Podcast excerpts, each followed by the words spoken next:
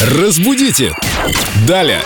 Мы рады приветствовать Викторию Полякову, нашего прелестного культуролога, знатока русского языка, фразеологизмов. И вопрос такой, даже не знаю, язык не очень поворачивается, все-таки у нас приличная радиостанция. Ёшкин кот, он Ёжкин через Ж или через э, Ша, Ёшкин кот?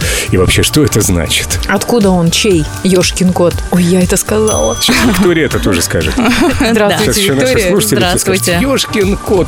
Радио такие темы. Ёшкин кот. Ну что ж, во-первых, мы не первые, кто произносит эту фразу.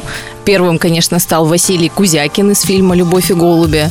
Поэтому в целом можно сказать, что это неологизм, который этот же Василий и придумал, потому как у этой фразы нет никакой предыстории.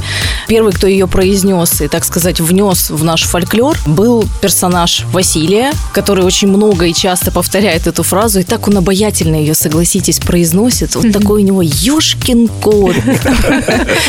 Но справедливости ради еще надо добавить, что все-таки Ёшкин кот, как и ёкарный бабай и прочие выражения с жжет. являются такой обаятельной заменой обсценной лексики. То есть Какой? не обсценной. Обсценной лексикой называют нецензурную брань, грубые, там, вульгарные выражения различные.